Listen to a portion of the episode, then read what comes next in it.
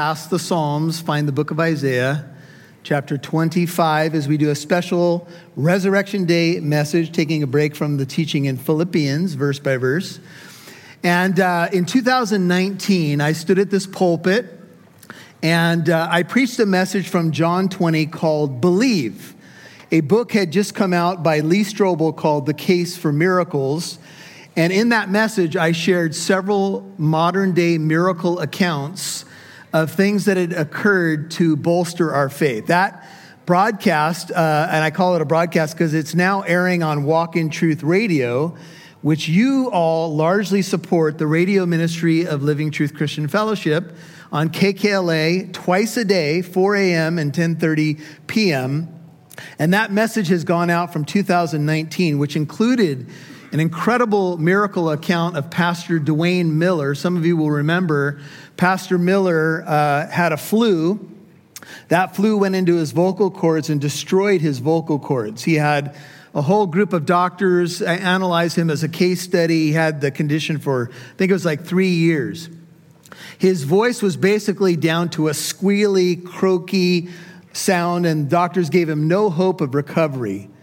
His church invited him. They loved him so much, they invited him with a special mic to lean into it and croak out a Bible study. And uh, he did just that. And he was teaching on a psalm that included some hope of healing in the text. And during the Bible study, his voice was completely healed. And it's on tape, and I would encourage you to go back and listen to that message. I shared a uh, miracle story from Helen Roseveare, a missionary uh, they had need of a basically a hot water bottle. Uh, it would be very rare to ever consider getting something like this. So a little girl prayed for the hot water bottle, and just to add another layer, prayed for a dolly for the little girl. Her Sunday school class, five months before the prayer request went up to heaven, packed a box, including a hot water bottle and a dolly. And the Lord moved in a miraculous way, undeniably a modern day miracle. And I shared a, few others with you, and I'm, I'm sharing this with you to let you know to go back and listen to that broadcast because it will bolster your faith, but also to tell you a new book is out and it's just as timely and just as powerful. And it's come out by J.P. Moreland, and it's called A Simple Guide to Experiencing Miracles. Moreland is considered one of the country's top 50 philosophers, whether Christian or secular.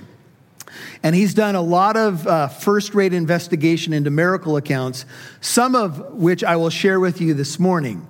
And I'm going to weave them into a text that is a beautiful text, Isaiah 25, and actually does deal with the resurrection. And mom, could you hand me those eyeglasses right there? Because my eyesight has not been healed yet. One day. Would you all stand and let's read a section of this text together? Isaiah 25. We're going to pick it up in verse 6. Here's what it says The Lord of hosts, Isaiah 25, 6, will prepare a lavish banquet for all peoples on this mountain. A banquet of aged wine, choice pieces with marrow, and refined aged wine.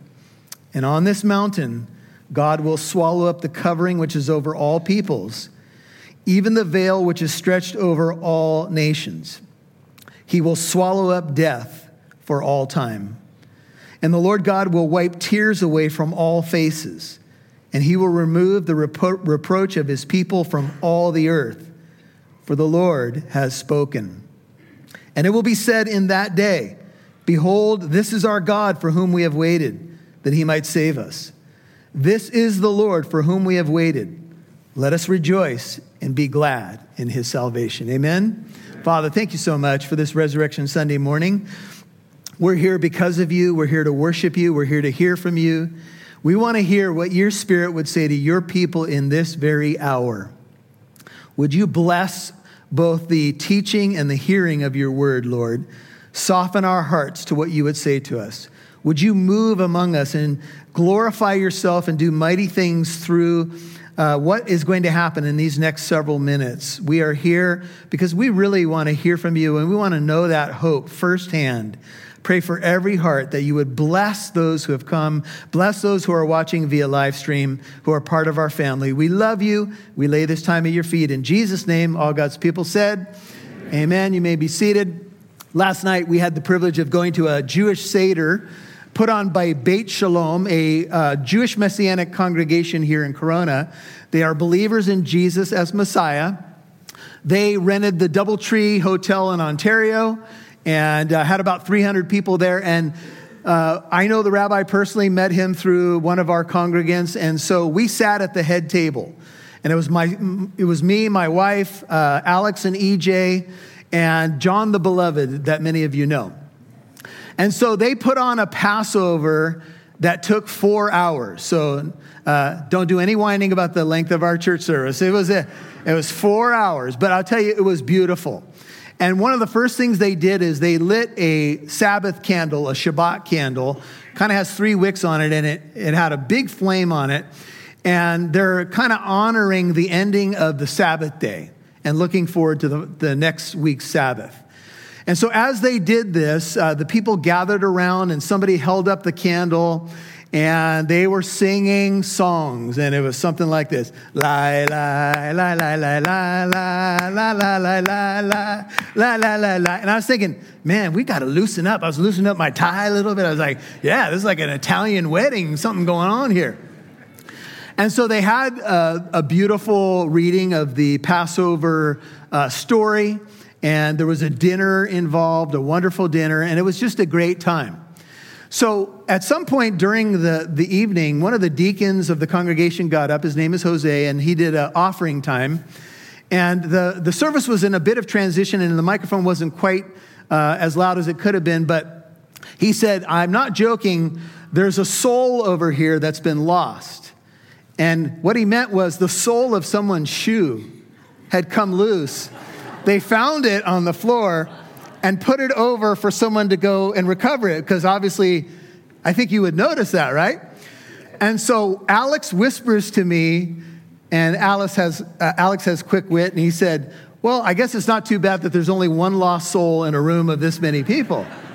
And I said, Yeah, that's, that's kind of funny. And so I'm walking down, and John the Beloved was seated at the end of this long table. We were up on a platform. And I walked by John the Beloved and I tapped his shoulder, and he lifted his shoe, and there was the soul separated from his shoe. John the Beloved was the lost soul in the room. And he whispered back, and he has a great sense of humor, and he said, Pastor Michael, I felt my soul departing. so, yeah. So at the end, they gave me a chance to speak to this wonderful Jewish congregation, and I encouraged them with the text we just read. And it said, You know, a day's coming when the Lord's going to wipe away our tears, and we're going to celebrate. And oh, by the way, and I told them the story about the lost soul. And I said, Wouldn't you know it? Here we are, a, a, small group of Gentiles come to your gathering, and the one lost soul in the room is the one that we brought. and they laughed. They got a kick out of it. But anyway, I don't know if you're a lost soul today. Check your shoes. But uh, we're here to encourage you in your faith. And wherever you may be, you look at a title, Death Will Be Swallowed Up for All Time. And I can imagine some of the responses. Some of you might be saying, Amen. That's exactly what I believe. Some of you may be saying this morning, I hope so. I hope that's going to happen. And some of you may be very skeptical and you might say, I don't think so. And you know what? If you're in any of those categories, we would certainly understand that because this is a tough world. And when I preached that 2019 message called Believe, and many of you were here for that, I had no idea what was coming to this world. I had no idea that the next spring in 2020, I would preach to an empty uh, sanctuary. I was right up here. There was a few uh, tech people here, and that was it. It was one of the weirdest experiences I've ever had. I preached Good Friday from Shane's living room. Some of you remember this. We moved the cameras over to Shane's living room. Cars were going by in the background. And I was preaching a Good Friday message. It was such a strange time. And the world has reeled through that. And now we have a war. And the war in Ukraine has brought uncertainty and death and suffering And people have talked about us being on the verge of potentially a World War III. And there's a lot of fearful and nervous people. And I think that that's kind of how this world is. Augustine, who uh, was an early church father, many of you know that name, saw the fall of Rome in AD 410. It was sacked by the Goths. And someone like Augustine never could have imagined. You know, the, the Roman Empire was such a dominant power for 500 years. It would be hard to imagine the Roman Empire ever falling, but it literally crumbled from within. And finally, it was sacked by the Goths. And Augustine, reeling from that reality, wrote a book called The City of God. Some of you are familiar with this. And he basically said this the, he broke the world down into two categories basically the city of man and the city of God. He said that the world is dominated by two loves. You either love God and you're part of his city, and he kind of used the image of a city to paint the picture, or you love the world and you belong to the city of man, the, the group of people that try to do life without God. They eliminate God from the equation for all intents and purposes. And so, as Augustine wrote this, he was trying to make sense of his world much in the same way that many people are trying to make sense of our world. And here's the deal we live in a fallen world. We all know that. It's a broken place. And here's the one thing that we all know we have to face this death question. And the question that we all have is Is there an answer to it? None of us are interested in pie in the sky fairy tales. We want to know if there's bedrock evidence for the hope of a day when death will have its own funeral, when the Grim Reaper will have his funeral, when death will die. Now, I just read you a passage from an Old Testament prophecy written 700 years before Jesus ever lived that death one day will die and it will die for all time. Now, some of you may say, well, how can we know such a thing? Well, we know such a thing because Jesus Christ, the Prince of Life, rose from the dead. And he rose from the dead in the very history in which we live. It's an undeniable fact. By interviewing the documents, we have major sources Matthew, Mark, Luke, John. We have Paul's testimony. We have the testimony of James, uh, seeing the resurrected Christ. And Jesus, the Bible teaches, is the first fruits of the resurrection. This 1 Corinthians 15 and basically teaches this. The first fruits is the first offering. And so when the first fruits is offered, basically it guarantees the rest of the harvest. Jesus' resurrection means we, his people, are going to follow in his train. He said, Because I live, you will live also. And our bodies, our resurrection bodies, are going to be like unto our Lord. And First John even says we're going to see him as he is. And the way the Bible paints our future is in banquet imagery. So, uh, Jesus, on the night that he instituted what we call the Last Supper, he told his uh, apostles, I, have longed to eat this uh, Seder Passover with you, and I will not eat of it or partake of it again until I do it with you, remember, in my Father's kingdom. So Jesus was looking forward to a future Passover, if you will, where we will all have a seat at the banquet table and we will be rejoicing. And it will be much in the same way that I described that Jewish Seder to you with dancing and celebration and honoring of the Lord. And it will be a hundred million times better than the best potluck you ever been to, the best Seder you ever been to. And it's going to include choice pizza, pieces of meat, praise God, and even aged wine. Some of you are going to have to wrestle with that one, but I will tell you last night at the Seder, optional grape juice or real wine was on the table. And they were celebrating the Lord. And today, we have a text before us that's all about this coming celebration. Picking up the imagery that was captured in Augustine's thoughts. Look at verse 1. O Lord, you are my God. I will exalt you. Uh, scholars would say this is like a pilgrim poem or song. It imagines or pictures the pilgrims heading towards the holy mountain to honor God. I will give thanks to your name, for you have worked wonders. That's a single Hebrew word that means you're a miracle working God. It's the miraculous. plans formed long ago. How has God done it? With perfect faithfulness. Now, the Lord has had a plan all along. He's eternal, He's omniscient, and He knew what He was going to do with the world when He made it. He knew what He was going to do with the nation that He chose. He knew that we were going to fall because He can't learn anything. He knew the provision He would make for our fall. He knew how he would choose the nation of Israel, how he would bring forth the church, how the Messiah would come into the world, and he even knew that you were going to be part of his kingdom.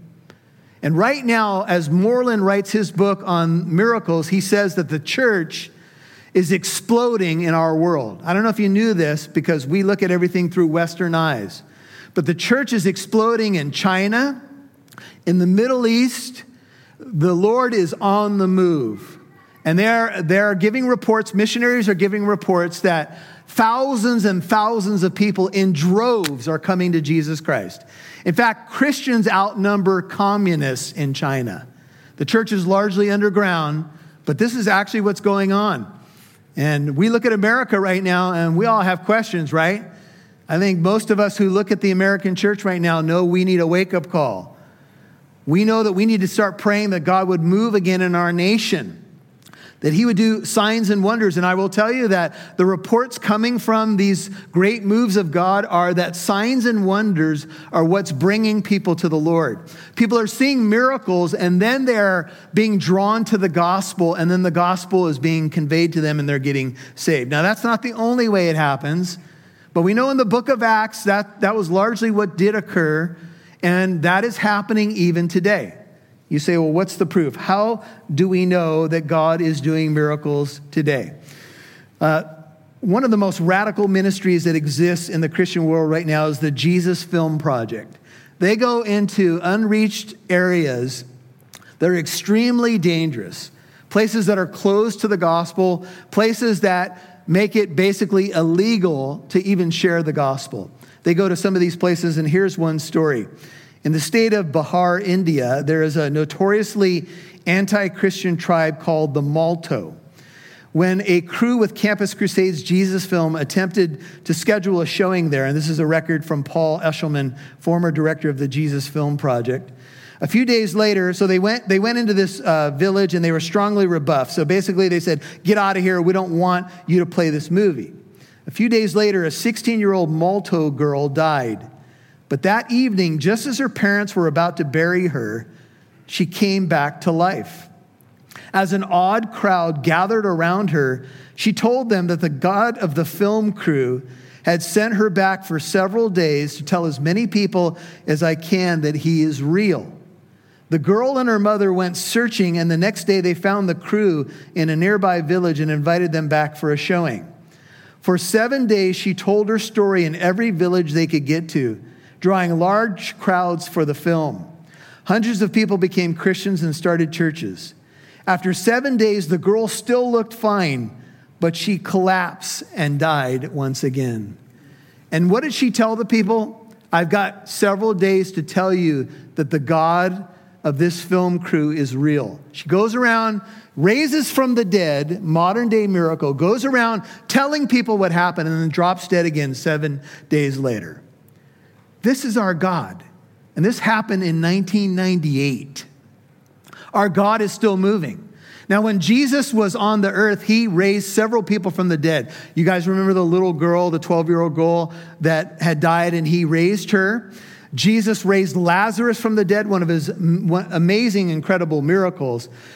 Some of you may not remember this, but he was in a city called Nain, N A I N and a coffin was passing by, a processional, and the mom was a widow and she had lost her only son. And as the coffin passed, Jesus just touched the coffin and the dead man got up again. Wee, wee, wee. Yeah, it's true. Radical power.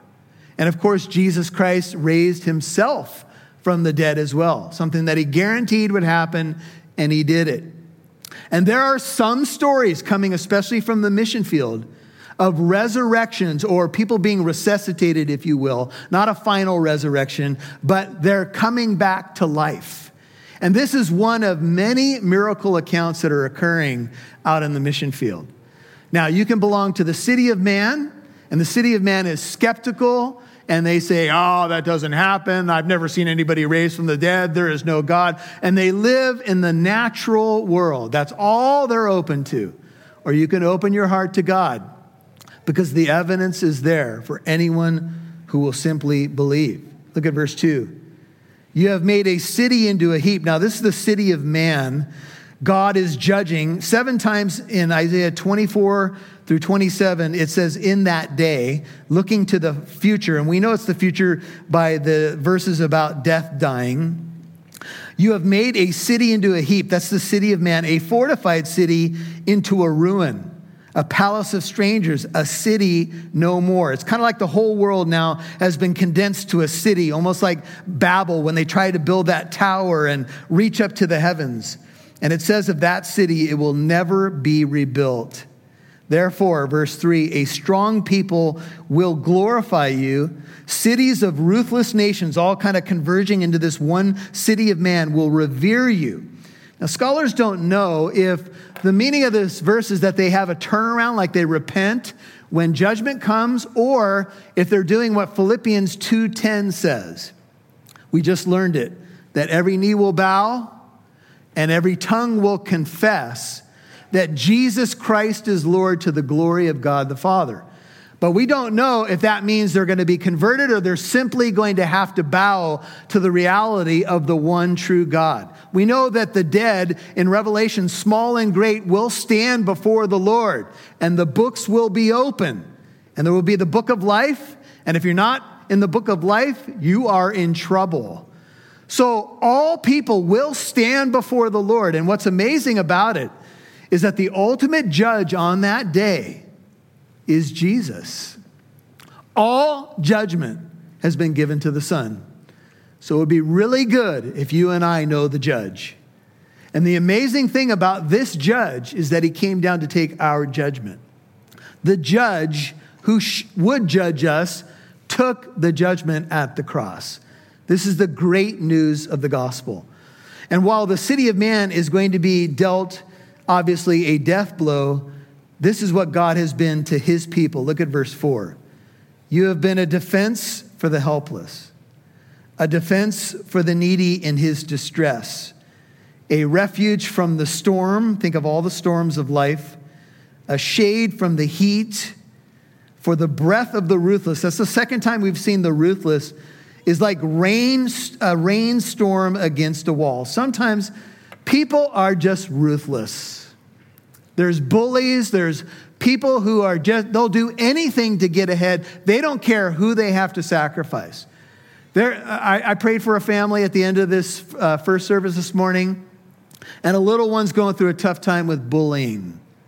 The world can be a ruthless place, and when we get older, it doesn't really change much. It manifests itself in different ways. It could be in business, it can be in war, People seem to be ruthless. And, and the, the picture is like a storm that just beats against the wall of our life. And sometimes we just want to, honestly, I, I do, I want to throw up my hands and say, Lord, I'm done. I can't take anymore. And this is where it says of our God what he is to us. He's a defense, because I often feel helpless, verse 4. He's a defense because I am so needy and distressed oftentimes. He's a refuge from the storm. He'll protect us. He's a shade from the heat because we have that storm that beats against us. JP, uh, in his book, is writing about he would go to this camp. It was college students who, uh, during a summer program, would learn more about their faith and try to get bolstered in their faith. It was in a different state. And JP would speak there annually or every other year. He had come out with a book with some of this kind of material, and the students were asked to read the book before JP arrived to lecture, and they wrote a report on it. So some of them were kind of amped up and a little antsy about meeting the author of the book that they had just read. So they read the book. JP arrived. He did a couple days of lecturing, and uh, a, a, young lady, a college age student who was born without a hand, uh, was part of the school. She was known as a very faithful, vibrant uh, leader. And she said that as she read the book and was called to do a report, and then JP lectured, she just had some aching doubts about the content. Like, is this really true? So there was a guy named David who was a peer of hers, and David had been born with basically blindness in one of his eyes. He was legally blind in one eye. He could see a little bit out of that eye, basically just shadows. He couldn't see color or anything. And so he wore glasses and he could see out of the other eye. And uh, she decided, I'm just going to start praying for David and see if this is real. She told nobody about what she was doing. She was in her dorm room and she began to pray for David's eye to be healed. If you're real, if this is true, heal his eye.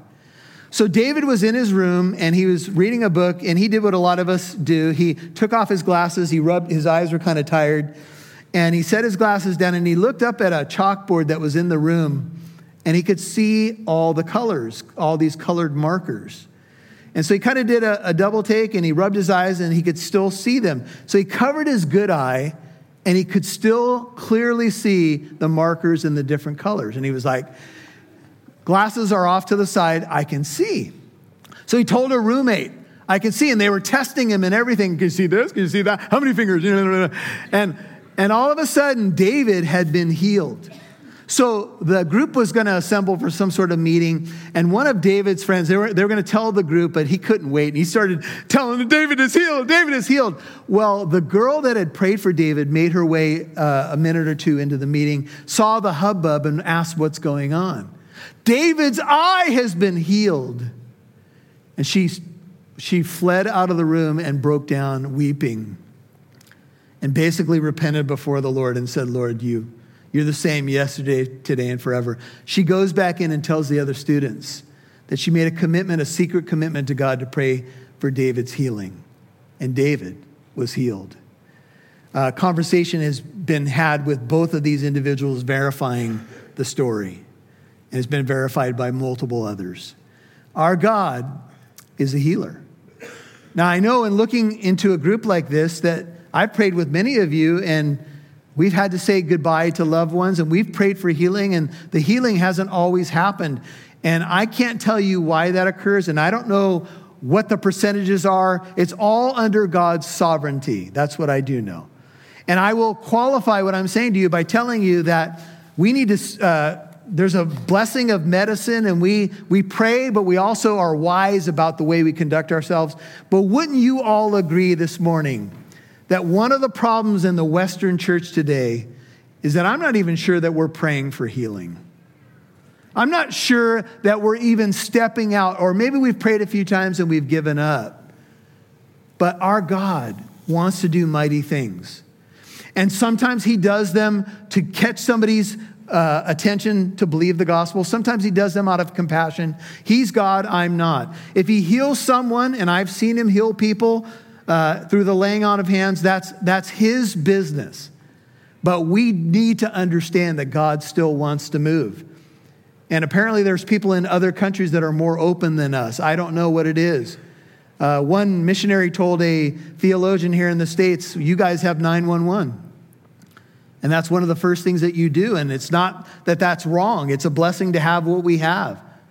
But perhaps you know, we, we've lost some faith in the God of miracles. See, in order for us to believe in a God who says the resurrection is the capstone in the arch of Christianity, it's the core of what we believe. We are a resurrection people. We are looking forward to a banquet when God says death will die. That should bring such hope to us. Yet I fear, looking at your faces, that we're not filled with hope that we largely walk around like the world does in despair, and that should not be the case. Now, it doesn't mean you're not going to deal uh, with your emotions. It doesn't mean we don't have a spiritual enemy who's going about like a roaring lion. lion. It's not that we don't get beat by the waves and the wind and the storm of this world. We all do. We know we're human. We're not trying to be superheroes here.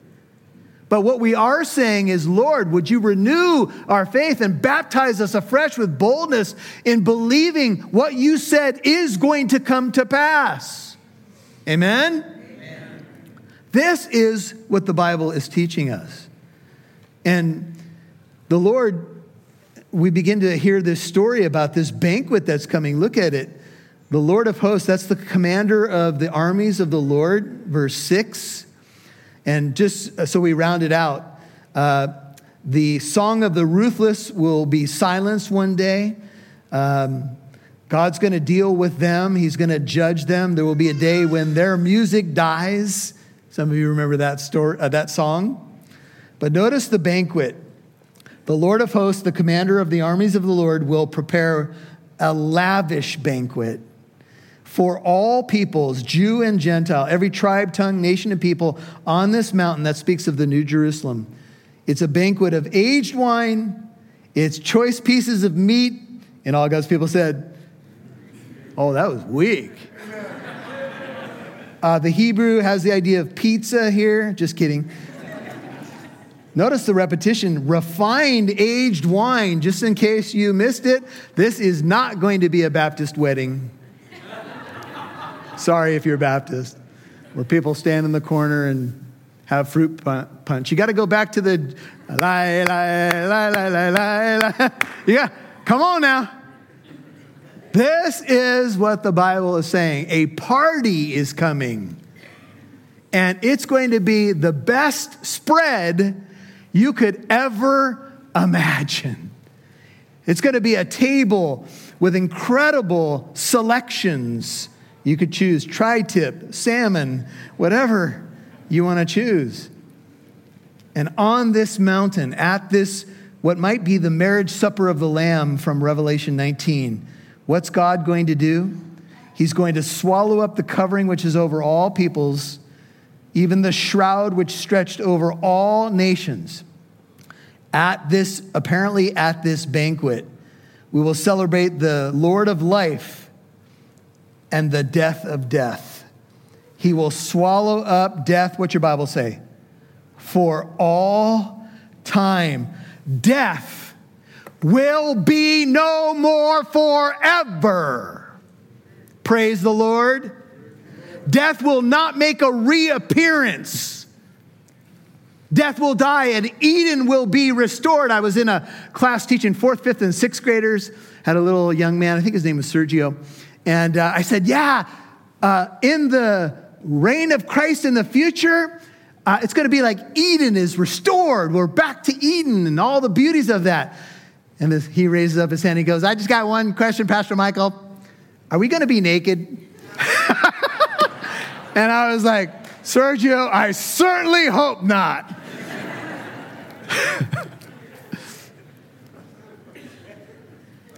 and the Bible paints this picture of the tree of life and no more shame, no more sorrow, no more tears, no more cancer no more war.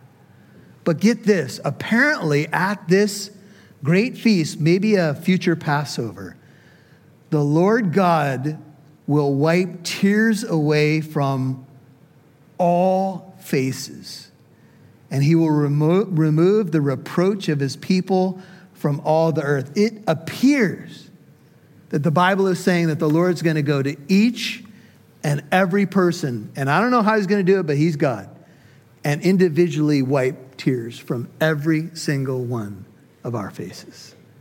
And you guys know that Revelation 21 teaches that, that this is what the Lord is going to do.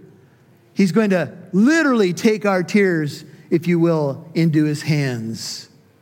He's going to deal the death blow to the things that have troubled us all of our lives. And some of you, and, and I can feel you saying, could it really be? Is there going to be a day with a banquet like this and a time when we will celebrate the Lord and see his face and celebrate the death of death? Oh, yeah. Read your Bible. For the Lord has spoken. Amen. This is the word of the Lord take it to the bank. It's impossible for him to lie. He is the great God, the helper of the needy, of the broken. I came across a story of a, a, a lady named paralyzed Anna. She lived in a country quite hostile to the gospel. Anna couldn't walk. She'd been bedridden for three years. When Anna was told a team of people was coming to her village to show a film in her language, she wanted very much to go. So Anna's friends lifted her into a wooden cart and wheeled her to where the film team was setting up the screen and the projector. Lying on her bed of wood, Anna became transfixed by all she saw and heard. She watched Jesus perform miracles in the film, give sight to the blind, heal diseases, speak with love and divine authority. She was so intrigued. It was then that Anna began to sense something strange a sensation moving through her disabled body. Anna cried out to Jesus and said, If you're God, heal me. The film continued. It ended with an invitation. The church planting film team stayed to answer questions, pray for a few believers. It was a restricted area where people are fearful of reprisals. And they set up a, uh, for a follow up. Everyone went back to their homes. As they were walking, there was the wooden cart. But where was Anna? Everyone was stunned. She was in the departing crowd, but walking. The team went with Anna to her home and again explained the gospel. In restricted nations, it can take multiple exposures to break through misconceptions and spiritual darkness. Anna believed. Upon witnessing the great miracle, her husband also became a follower of Jesus and gave up his liquor business in the community.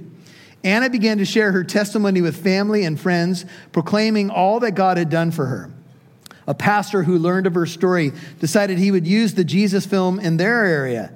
At last count, through the film, as well as the testimony of formerly paralyzed Anna, 5,000 people have been baptized, with 70 churches planted where there had never been a church before in a restricted area of the world. Our God is a God of miracles. Amen? And this is going to happen. And I would just ask you, which city do you belong to? Now, I'd like to leave you with the good news, but there is some bad news. At this banquet, as the people of God rejoice, and it will be said in that day, we'll be saying to one another, Look, look at verse 9. This is our God. I don't think we'll be able to take our eyes off Jesus. Can you imagine?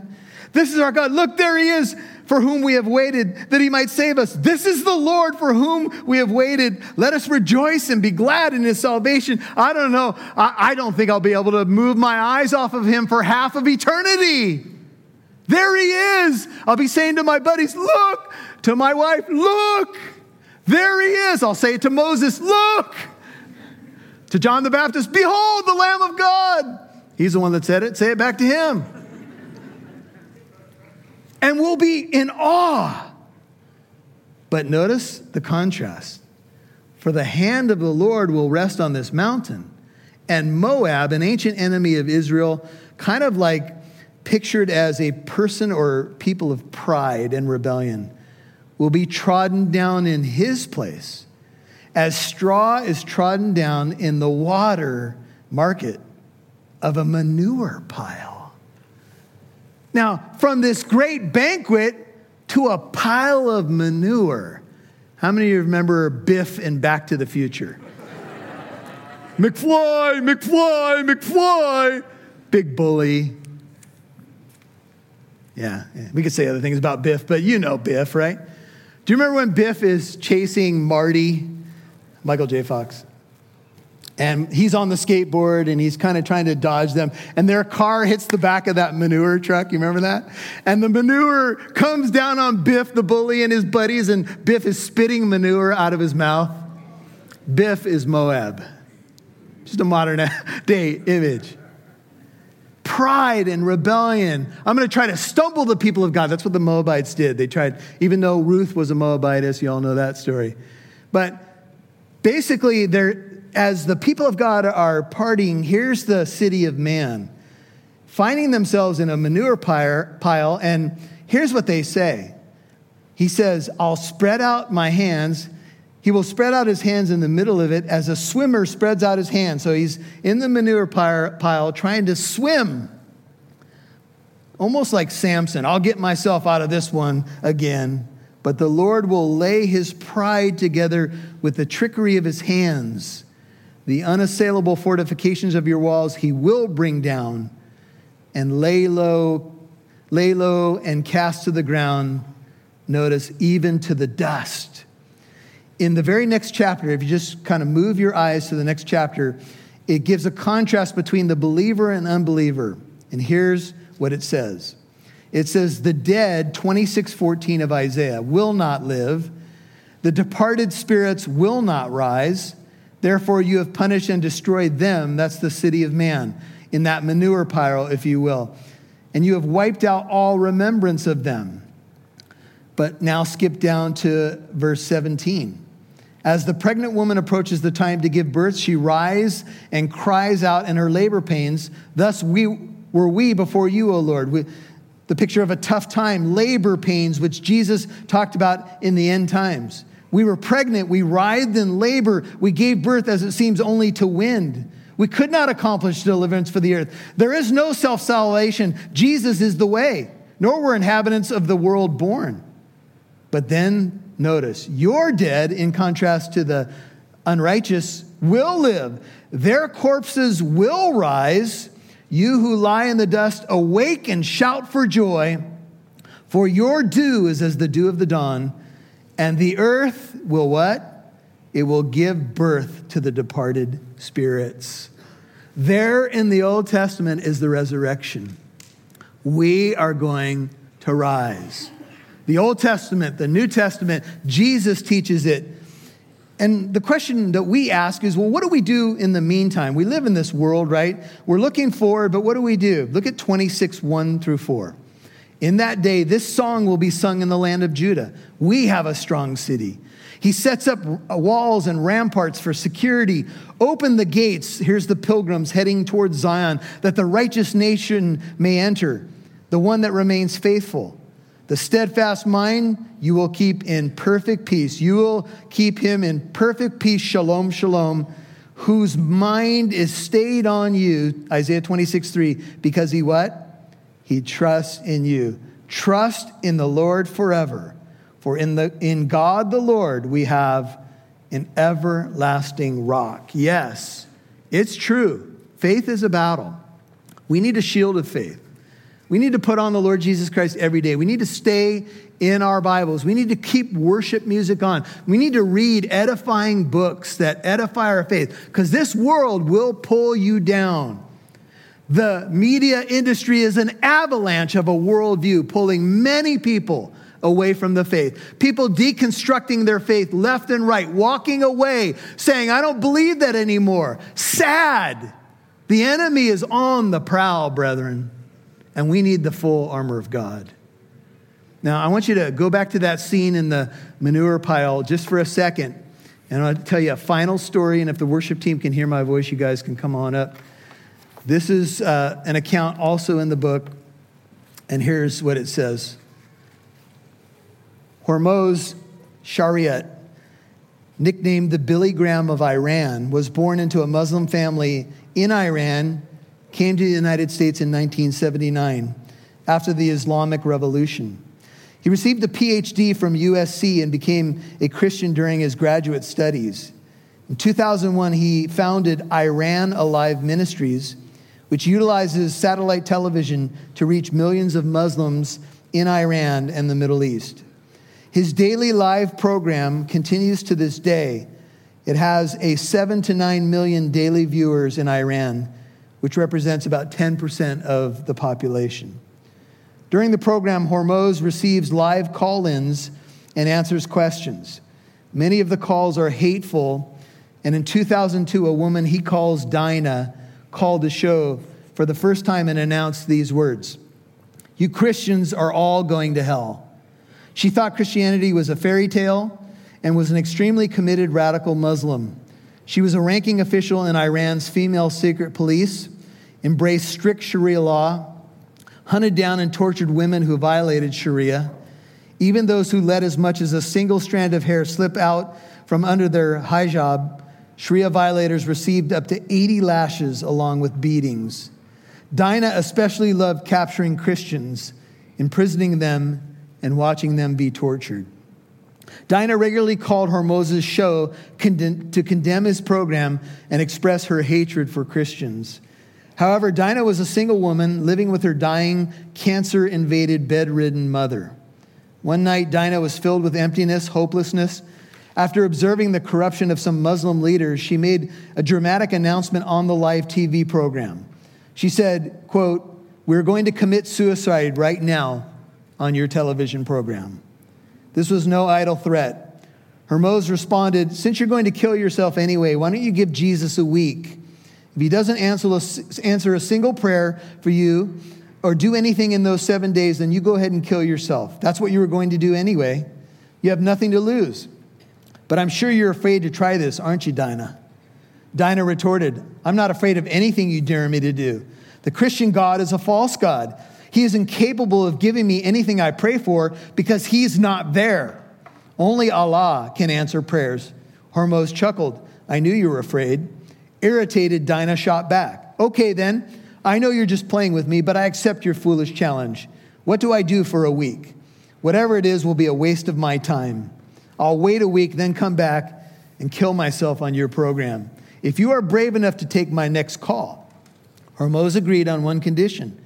Dinah was to pray daily and ask Jesus to be her Savior. Dinah laughed at the suggestion, but agreed to do it out of spite.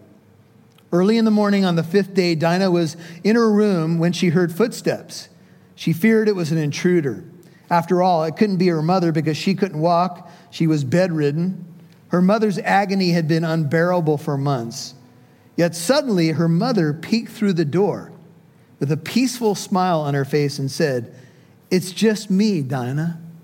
Shocked, Dinah asked how she had gotten out of bed. Her mother responded, Dinah, last night after you turned off my light, I thought, well, I will die tonight. It frightened me. So I wondered which imam I should pray to one last time. Then I saw his face right there in my room. Dinah asked, Which one was it, mother? Dinah, her mother, replied, It wasn't an imam, it was Jesus. Dinah was appalled and grateful at the same time. Her mother continued, I woke up a few minutes ago and realized I felt no pain. Not even a little, it's all gone. Not only that, I could move comfortably and felt so peaceful that I decided to try and stand up. Dinah, I could walk. I could hardly say it, but I feel well again. Dinah melted in tears. She told no one, not even her mother, about the prayer. And later on, when Hormoz saw Dinah's name appear on the screen as the next caller on his TV program, his eyes widened, having no idea what had occurred during that week. Once her call was accepted on live television, Dinah shared this Hormoz, last week I repeated the words you told me to say, but I didn't take them seriously but God did. Tonight, my mother's with me again. She's standing here beside me. I didn't want Jesus to be the answer. As for my mother, she's well. And so am I. Hormoz, Jesus is everything that you promised. Wow. Now, Dinah's mother remains healed to this day, and Dinah resigned inconspicuously from the morality police. As of this writing, 2020, along with her husband, another Muslim convert to Christianity. She has been a radical disciple who discreetly shares the gospel. On May 16, 2020, this writer, J.P. Moreland, says, I had a phone conversation with Hormoz Shariat, the host of the TV program. He said that Dinah has the spirit of a general, that she and her husband have planted hundreds of churches in many cities of Iran, and that they lead the largest network of underground churches in the country. Wow. Praise the Lord.